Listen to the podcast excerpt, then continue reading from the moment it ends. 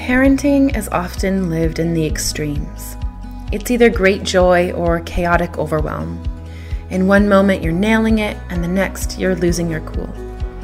I want to help you find your way to the messy middle, to a place of balance. You see, balance is a verb, not a state of being. It is a thing you do, not a thing you are. It is an action, a process, a series of micro corrections that you make each and every day to keep yourself feeling centered. We are never truly balanced. We are engaged in the process of balancing. Hello, I'm Dr. Laura Froyen, and this is the Balanced Parent Podcast, where overwhelmed, stressed out, and disconnected parents go to find tools, mindset shifts, and practices to help them stop yelling at the people they love and start connecting on a deeper level, all delivered with heaping doses of grace and compassion. Join me in conversations that will help you get clear on your goals and values and start showing up in your parenting, your relationships, your life with open hearted authenticity and balance. Let's go. Hello, and welcome back to another episode of the Balanced Parent Podcast. I'm Dr. Laura Froyen, and I'm here today with my guest, Dr. Lynyetta Willis, and I'm so excited to welcome her. She is a psychologist and a family coach, and she's going to be talking with us today about how we can bring more harmony and joy to our families, um, to our parenting, and to our relationships. So, Lynyetta, thank you so much for being here. Will you tell us a little bit more about who you are and what you do? Absolutely. First, thank you for having me. I really feel honored to be on your podcast talking to your audience. So, thank you. I am a psychologist and family empowerment coach. And basically, what I do is I help frustrated families break free from what I like to call stable misery so that they can feel more joy and harmony in their homes and in their relationships. So stable misery, because that sounds daunting and dark. Tell me kind of what it is and how you help families release that, because that sounds like a good thing we should be releasing. Exactly. It can feel very daunting and dark. It's it so can. So stable misery is that space that we sometimes find ourselves in where things are going along pretty well in in most areas of our life, but there might be like those one or two areas where we're just unfulfilled or unhappy you know, not really um, feeling as connected or as confident or competent as we want to. And two areas that I find that families often fall into the stable misery pit are in their parenting and in their partnerships. So, a lot of what I do is about helping families break free from that in partnerships, it often looks like, you know, people enter, they go from what I call like the soulmate to the roommate, you know, where everybody was connected, it was all great and fun, and now you're sort of like passing ships in the night, or you you find that you're just really when you do connect, it's just over the kids, or when you try to have conversations, they always end up in a fight, or you find yourself just generally just unhappy and unsure how to get out of that space. I feel like the kind of the image that I'm conjuring up is this kind of almost like complacency and a little yeah. bit of acceptance. That with we just kind of come to this place of like this is how it is. It's not going to be that way again. Like the joy and the kind of hunger and the i don't know the juiciness of early the early days like we're just that fades and we're not going to be able to have it back. And yeah. And that's the stable part right? Yeah like, right. you can technically live that way forever and nothing will, you know, you'll probably be fine. and people do. Right, right, exactly. They do. But it's miserable. Right. not happy, especially when you are aware of what could be or what used to be, right? Like that that sometimes makes it almost worse because you keep harkening back to remember when we were in college and and we had sex all the time? Or remember when we you know we, we had no responsibilities. All we had to do was go to class and eat. That's it. Back in those times you know? And so it can make it even more frustrating to know that there is a promised land right? There is this other space and we just can't find our way back. And then there are all these other responsibilities too that, mm-hmm. that, get in the way, quote unquote, right? You know, it's like, all right, well, now we have careers and now we have kids and now we have all these other things, and the squeaky wheel gets the grease. So marriage can, or, you know, can go on the back burner or even with parenting. I mean, there's so much information out there, and there's so many different parenting ideologies. Mm-hmm. And parents, I mean, we're being told 15 different things. Like one side, it's like, oh, your kids should be responsible for their behaviors. And the other side, it's like, no, it's always your fault. And so I find a lot of parents I work with feel sort of paralyzed. They're like, yeah, I don't know what to do. But one thing they do know, and it's so sad, is that they're not enjoying parenting. You know, they have these mm. ideas about what it would be like when I'd have this kid and it would be great and glorious and grand. And it's like if I can just get those little monsters to go to bed, I feel joy. And that's not what life is supposed like that's not what parenting, that's not what marriage was meant to be. That's not the pro- thing that we were promised, right? Right, right. Bait and switch, bait and switch. yeah, right. Okay, so tell me then a little bit if you mentioned that you have this pathway, this kind of clear path to breaking free from stable misery. Mm-hmm. And obviously, I know like we can't learn all of that in one podcast, but what are some things that we can do to move past that? Because sometimes it feels very like people are very stuck in it. So true. So there is, if you go to the website healingstablemisery.com, you can actually download a roadmap that I've oh. created where it gives you all of these steps and it applies them to parenting and partnerships so that you can actually use them to break free. And what I always tell people is when you download it, don't be the overachiever. I know many people listening right now are the perfectionistic overachievers and they want to do every step within like a day. Don't do that. Just pick one that resonates with you that feels the most doable and do that for like a week and see how it feels. Um, yeah. So there are five steps, and interestingly enough, they spell paths P A T H S. And basically, what it is is these are things that often lead us to when we're when we're not aware of them. They lead us to fall into that stable misery pit. And the first one is our perspective. So the stories we tell ourselves are one of the most powerful things that can lead us to fall into stable misery. The stories we tell ourselves about ourselves, about the people we're around, about the world in general, right? So if we tell stories ourselves like, my kids are manipulative, right? Mm-hmm. Like that's going to lead us probably more towards stable misery than it is going to lead us towards joy. Or if we tell ourselves stories like, my partner just doesn't care about me or my needs, right? Probably going to lead you more to stable misery than towards joy. So, getting really clear on what are the stories that I'm telling myself about this relationship or about myself. If I'm telling myself a story that I'm a bad mom and I'm never going to be able to do this right, prob stable misery over joy, you know? Mm, yeah. So, getting really clear on like, what are the stories that I'm telling myself? Yeah, I love that. yeah, right. It's yeah, so- no, I the stories are, and we're telling ourselves, even like even if we're not noticing the stories, we're, the stories are playing in our back, like in the back of our mind all the time. Yes. Our brain is very active and loves to tell stories, and they're just thoughts. They're just neurons firing. They don't like we need to be aware of them and evaluating them. Like, is that actually true? And is that going to be my truth? am i going to let that like just neurons firing in the background like old scripts old patterns that were handed down through the generations am i going to let those influence how i show up so true. And one thing that people can do is pick like one activity or something that your your child does, let's say that frustrates you, right? Like doesn't go to bed at night, like cries and whines or, you know, gets second wind of energy, flusters all around and then sit and think about that and either in the moment while it's happening or afterwards sit and just write down all the stories that went through your head in that moment right so you can just get become aware of them you don't even have to try to change them um, immediately but the first thing is just becoming aware of what are these stories that are going into my head mm-hmm. which leads me to the A, which is awareness.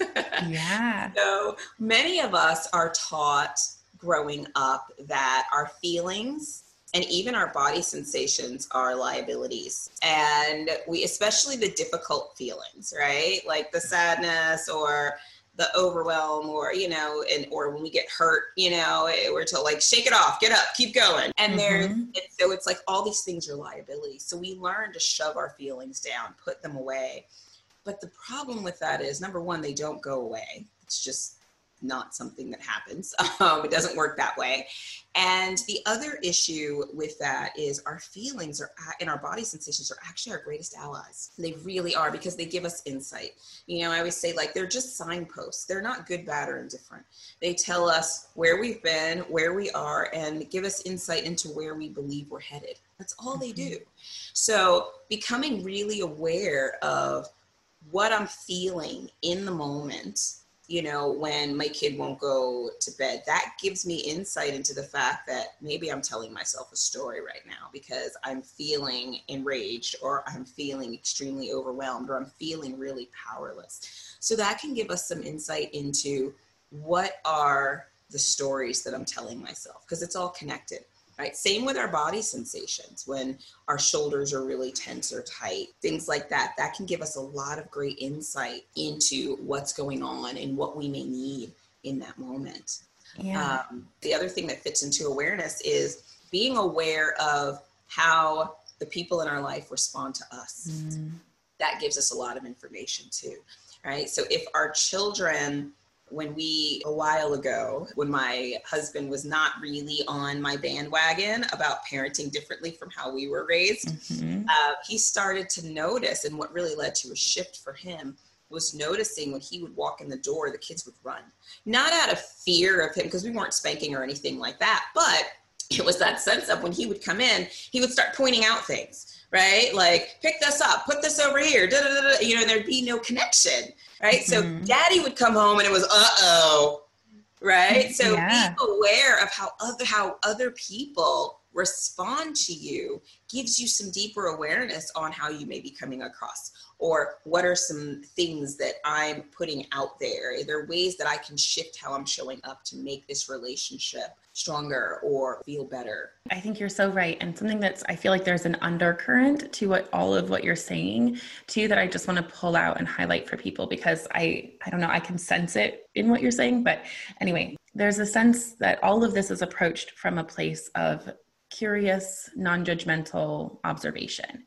And oh, yeah. I think that that must be incredibly important because with awareness often comes judgment and labeling and blaming and shaming the patterns often we're parented with. That's how we relate to ourselves. And then comes defensiveness and shutting down and closing off, and it closes off our access to change. And so, can you say a little bit like more about like cultivating? Because I can tell like it's just in the fabric of what you do that non-judgmental curiosity. But like how can you cultivate that within yourself? Like how can the people listening get that going for themselves? Mm-hmm. i love that. Yeah curiosity is like one of my favorite words. And it's interesting because if you go to the roadmap I actually phrase things as questions. So it's not do this, it's ask yourself this mm-hmm. question. Mm-hmm. And I do that, I'm, I'm always asking questions, and I do that for a couple of reasons. One, because a lot of times when we're struggling, our frontal lobe is shut down, right? So that part of our brain that mm-hmm. allows us to be adults shuts down and then we're like younger than our kids right like in that moment when the amygdala and the emotional brain is firing but it is impossible to attempt to ask to answer a question without activating the frontal lobe so even an attempt to answer a question is going to like jumpstart that frontal lobe in the brain. Mm-hmm. So asking a question like, what story am I telling myself right now? Right, is mm-hmm. going to be something that will allow people to jumpstart that frontal lobe. So everything that when we really want to shift how we're showing up for ourselves or for those we care about, curiosity is key because, like you said, we're going to have a tendency to want to judge or shame ourselves. And I get it, it's a protective way of being you know when if i can judge myself or shame myself into getting back in line or sticking with what's familiar which is what keeps us in stable misery. Judgment is one of those stable misery minions i like to call them. You know it's one of those things that keeps us in that space because we will choose familiar over unfamiliar every single time even if familiar is miserable. So when we allow ourselves to ask questions and to get curious, essentially what that does is it allows us to expand beyond that place of judgment and just get curious about is there another way? Is there something else? Is there another way that I can approach this or see this? So curiosity is absolutely key. And and again, like I was saying about the judgment, it keeps us safe. Right? Mm-hmm. It keeps us safe. It's like if you think about a family, if you had a mother who I don't know, like went outside when she was younger and and almost got hit by a car or something like that, and then she has children she's going to say, Don't you go outside of the yard. You have to stay right here. And if the, the closer the children get, the more frustrated and freaked out she's probably going to get the closer they get to the road. And then she might judge or shame or do whatever she can to protect them. And that's how our brain works. When mm-hmm. we're judging ourselves and doing those things, it's really a form of protection to try to keep us in the familiar zone, but it doesn't feel good right? So mm-hmm. realizing that those judgments are really just our brain's way of trying to protect us and keep us safe, but also being able to say to ourselves, like, that's not helpful right now. So I'm going to get curious and I'm going to search for another way. I'm going to open my mind to another way. I love that. I always say that curiosity is a parenting superpower or yes. a relationship superpower. Like it just changes the tones of interactions. And when we are being open and curious with ourselves and with others, we kind of come in in this soft place that just mm-hmm. opens things up a little bit. Yes, it is so, it really is probably one of, like you said, it's a superpower. It's one of the most important things that we can bring into a relationship because the opposite of curiosity is certainty. And whenever you enter into a relationship situation with certainty that you know not only why and the how and the who of you, but the why and the how and the who of them, of the mm-hmm. other person, it's going to get you in trouble every every every time. Every time. The certainty is built on our experiences and yes. our stories that have nothing to do with reality or what's happening for the other person, right? It's so true. And one of the things that I always tell that I every single client I have, I get them into the habit of saying when they get especially when it comes to marriage is what I want you to start a sentence with is the story in my head is, mm-hmm. and then say whatever it is that you want to say. But that prefix needs to go on there. The story in my head is, right? Because when we just say, you're angry and you don't care and you're never gonna blah blah blah. Okay, now you're telling people their motivations and their and what's driving them and people don't tend to like that. So even if you're right, the yeah. other person's probably going to deny it subconsciously maybe even right mm-hmm. so if you start with the story in my head is that you don't care and you're not doing you know then that gives the other it invites the other person in to be able to say well actually what i really was thinking was or no you're right you know but yeah. it gives them room to move when you throw it out there like as if it is fact and there is no changing it, that means you're just going to defend it. And people around you are going to kind of enter into the space of what's the point, especially our children. You yeah. know, when tell our children what is, then, and they're already in a power down mm-hmm. position. It doesn't always feel that way, but they are, right? And if you tell them, this is why you did this, and this is who you are, and this is what you think, and this is what you feel, and this is what you believe, after a while, it's like, well, what's left to do but maybe to fill the shoes that you've already created for me mm-hmm. even though that's not really maybe what they were thinking feeling and believing so you can end up creating a self-fulfilling prophecy mm-hmm. you know in your um, relationship with people because if i believe that you are being manipulative that i'm going to treat you as if you're being manipulative yeah. And then you're going to respond to me that way. Responding to me, mm-hmm. right? In that way. So we really have to be careful. And that's why starting with the story in my head is not only does it invite the other person to come in, but it also reminds us that this is just the story I'm telling myself. It is not necessarily absolute truth. Yeah. I love it. And I think it's just even the consistently questioning the stories that we tell, like our brains like efficiency. They are lazy. They don't like to do things differently. And so, like, even just if we're questioning the story and we're like, that's an old story, we're going to give it this new story. And we do that, like, that's a cumbersome process. Our brains don't like that. They will pretty quickly take on the new story because mm-hmm. they don't want to be burdened with having to think that much. They want to be efficient. You know, our brains are beautiful in that way. They really are. It's so good. So it's yes, so like the perspective, the awareness, the T stands for tools. So I always say in a relationship, the question is never like we're always using a tool. The question is never, am I using a tool? It's is the tool I'm using helpful or unhelpful? Mm-hmm. So taking five deep breaths is a tool, just like yelling is a tool. They're all tools, right? Mm-hmm. But asking ourselves, what is helpful? Is this helpful in the moment? And often what'll happen is parents they can check their stories they can be aware but then they get to that point of okay what do i do and they feel stuck right mm-hmm. and especially if you were raised with tools that don't quite fit how you want to raise your kids yeah like a lot of us like i know for me the four i call it the the four horsemen mindset mm. just from the way gottman uses it mm-hmm. but you know pain blame shame and avoidance those are often what are used in a lot of families to mm-hmm. raise kids and to communicate. And so if you are a parent who's decided, I'm not going to use those anymore. I'm not going to, you know, use pain. I'm not going to spank or I'm not going to blame my child for you make me so mad or I'm not going to shame my child or I'm not just going to avoid everything and Mm-hmm. Just eat, you'll feel better, right? Like, yeah. so those types of things, then you can feel sort of at a loss when it's like, well, how do I do this? And like I said earlier, you go back to all these parenting books and pick a book, they're going to tell you 15 different ways to handle one thing, you know? So, really, it's important to question what tools am I using?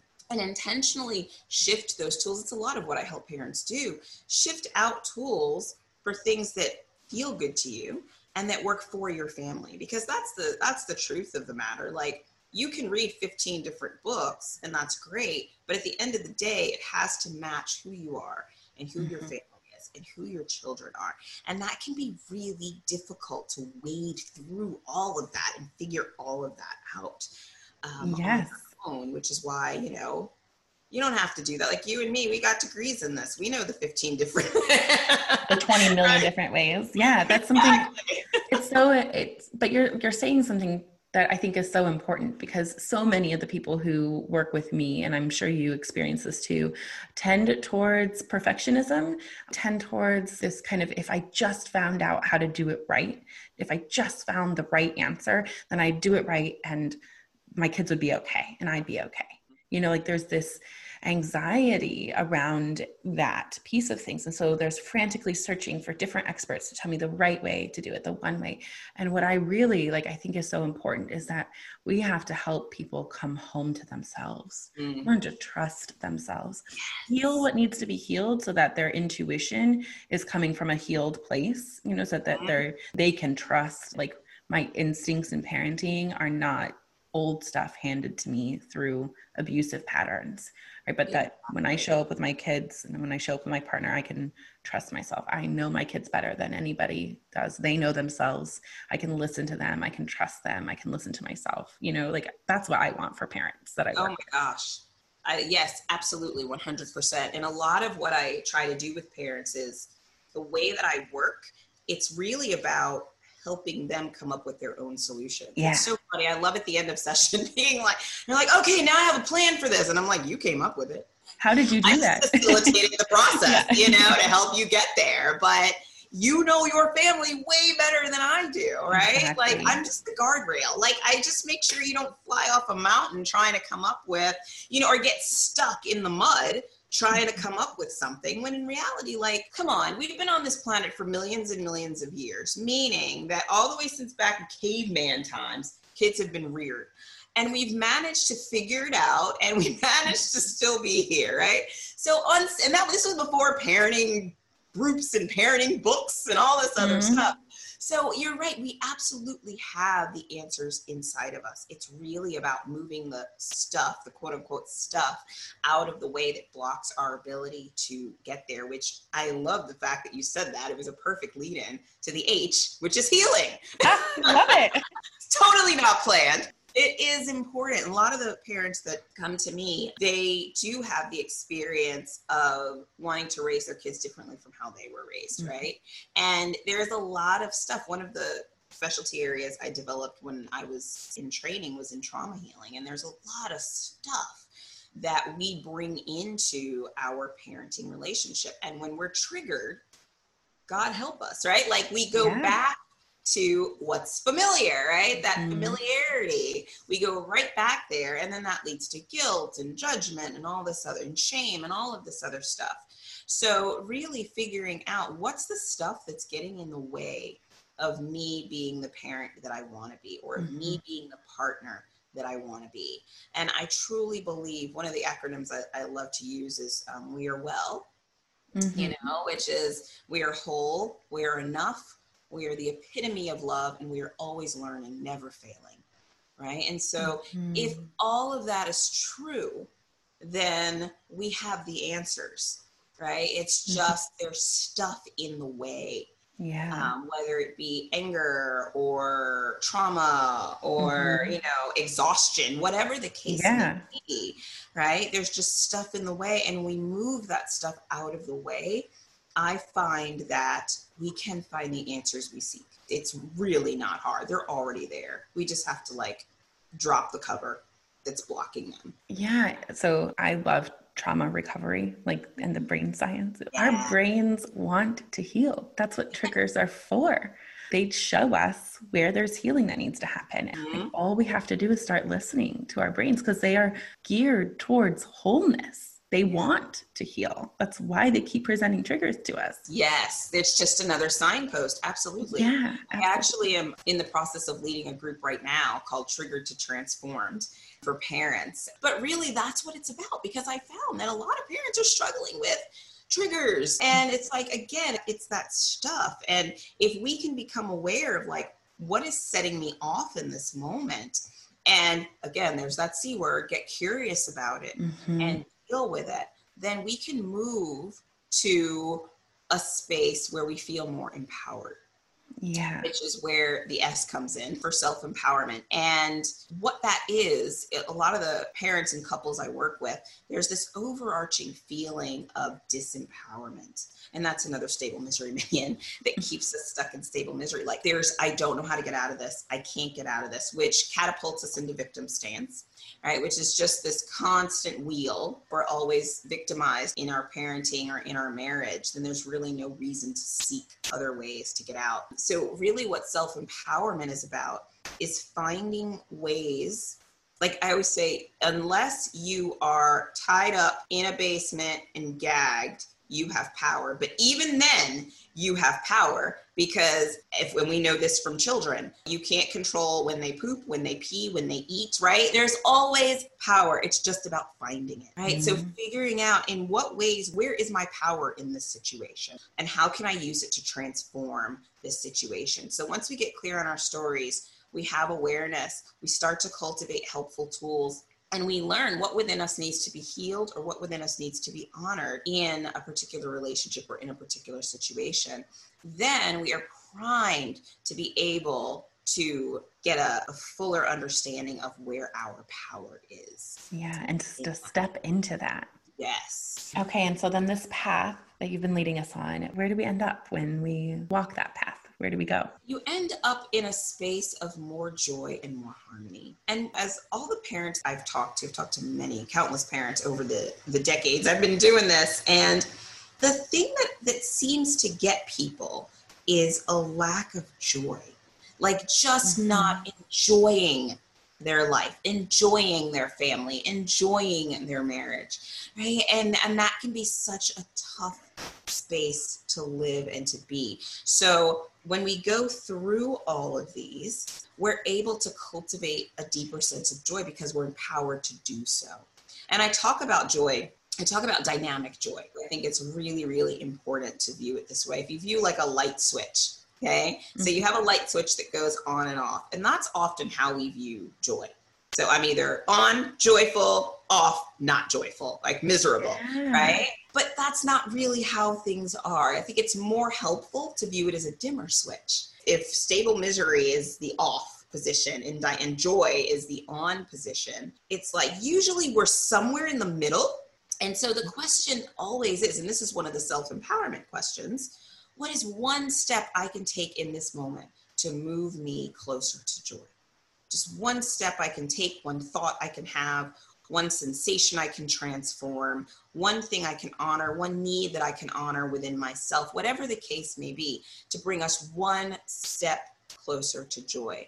If we're constantly seeking this endless, like, I want to be joyful and happy and perfect all of the time, good mm-hmm. luck. But if it's what's one step I can take, because joy is dynamic, like that dimmer switch. I love that idea. And I love that question what is one step I can take right now to step a little closer to joy. It's empowering. Oh, exactly. And it does, it puts us back in alignment with our sense of power. And it automatically cultivates an assumption that I do have power to move myself closer to joy. It may be something like I can honor the fact that I'm hungry or hangry, right? Or maybe I just need to take a step back and go in the meditation room, which for many of us is like the bathroom, you know, or like what's a story that I can shift in this moment? Maybe it's that my kid's not being manipulative. Maybe it's something like, you know, my kid is trying to get a need met. How can I help them to get this need met? It's really just about one little thing that we can shift because usually, let's be honest, it's us that keeps ourselves trapped in that stable misery space a lot of the time based on what we're the thoughts we're having and how we're functioning or how we're showing up. And that's not to say that other people don't have responsibility. They absolutely do have responsibility. But if we can be mindful about allowing ourselves to not fall into that victim role and constantly asking like where is my power in this moment? What is one step i can take to move myself closer to joy? There are times i still ask myself that question like if my husband and i'll get into a disagreement mm-hmm. or you know and i know i'm right and i just kind of like go to my corner and wait for him to realize that i'm right and come and you know apologize and because that's you know in my head that's exactly what should happen. So if i'm doing that this happened a couple months ago where I realized, like, oh, you know what? I'm doing that standoffish thing where I know I'm right. So I said, what's one thing I can do in this moment to bring me closer to joy? And what came up in my head was go over to him and tell a joke. And we ended up just laughing. And that was something different, completely different from what I would normally do. And a lot of times, the next step is usually just that. Like, do the unfamiliar like, don't do yeah. what you normally do because that's not helpful. Right. Do the unfamiliar thing, something totally silly, out of this world, or just not normal for you, right? And see what happens. Get curious. Yeah. One of the things I'm always saying is life is just one big experiment, right? And if you treat it that way, you'll be a lot less frustrated because the thing about experiments, by their very nature, you can't fail an experiment you can only learn from it, right? Mm-hmm. That's it. And so when we approach life like an experiment, we realize, like, oh, I can just learn. So I might have told him the knock knock joke and he might have rolled his eyes and walked away. Okay, I just learned something. I didn't fail, right? I just mm-hmm. learned something, right? Yeah. So what did I learn and how can I use that to to be different or to take another approach next time? Yeah, I love that. I love that idea too that we are always learning and it's just information. Like it doesn't have to be tied to things, it doesn't have to mean something. We can let life be easy and light and fun. We can just let it be, let it be easy, let it be fun. But seriously, though, like I have a journaling practice that I do in the mornings, and I always ask myself a question like, what is the question of the day? Like, I write down a couple affirmations, things that I'm focusing on, but then I always ask, like, what is like my power question, is what I call it. And I'm going to add in what would bring me one step closer to joy. A lot of times, my power question is, um, what would love say? Oh, that is such a good, I love that. I never thought about meditating on that daily. That's a really good idea. Oh, yeah. A power question is something that has been really helpful for me. Like if there's something in particular that I'm focusing on, like it's one of those things as just like a practice. Like, oh, what's my question today? Okay, it's this. This is what I'm focusing on. Okay. So in this situation, when my kids are fighting, I'm just going to focus on what would bring us one step closer to joy. The power question thing is really a fun thing to do. I love that. I used to do, well, I still do it, but not as a, I might have to start doing it as a daily practice. Whenever I would do like spiritual insight work, again, I always start with a question. So I would ask spirit, God, soul, whatever you want to call it, like question to like, what is forgiveness? Especially if it was something that I'm struggling with and in a relationship or something like that, like, how do I forgive? Right. And then just kind of go into meditation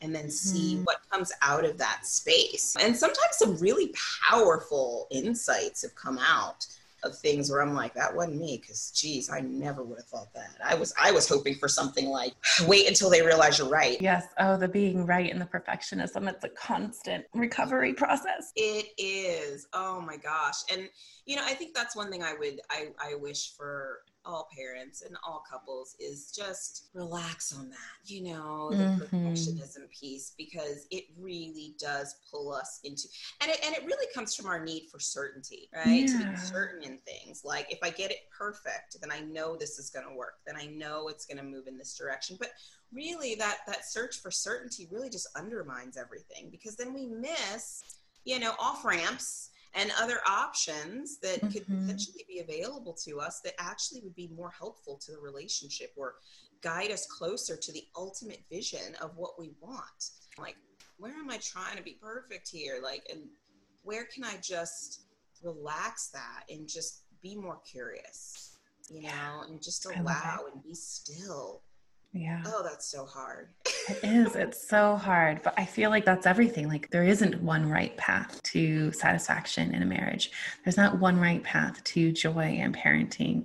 There's lots of different options. And if we're focused on trying to find the right path, we miss so much. It's like we have blinders on, you know, those yeah. things. It's like we have those on and we miss so much of the landscape that mm-hmm. is filled with endless opportunities. And but if we're just focused on what's right in front of us and what we've already decided is and should be, then yeah. we miss so many other opportunities. We limit ourselves. Absolutely. Exactly. Oh, I love it. I feel like that is the perfect place to end. We're going to send people off now to go out and start seeing the opportunities and the limitless possibilities mm-hmm. that are open to them in their lives, the, that path to joy. Okay, so thank you so much for sharing this wisdom with us. I feel really like excited to put some of this into practice in my own life. I, I really appreciate that. Oh my gosh, this was so much fun. Thank you. Okay, so thanks for listening today. Um, remember to subscribe to the podcast. And if it was helpful, leave me a review. That really helps others find the podcast and join us in this really important work of um, creating a parenthood that we don't have to escape from and creating a childhood for our kids that they don't have to recover from. And if you're listening, grab a screenshot and tag me on Instagram so that I can give you a shout out. Um, and definitely go follow me on Instagram. I'm at Laura Froyen, PhD. Um, that's where you can get a behind the scenes look at what balanced conscious parenting looks like in action with my family. And plus, I share a lot of other really great resources there too. All right, that's it for me today.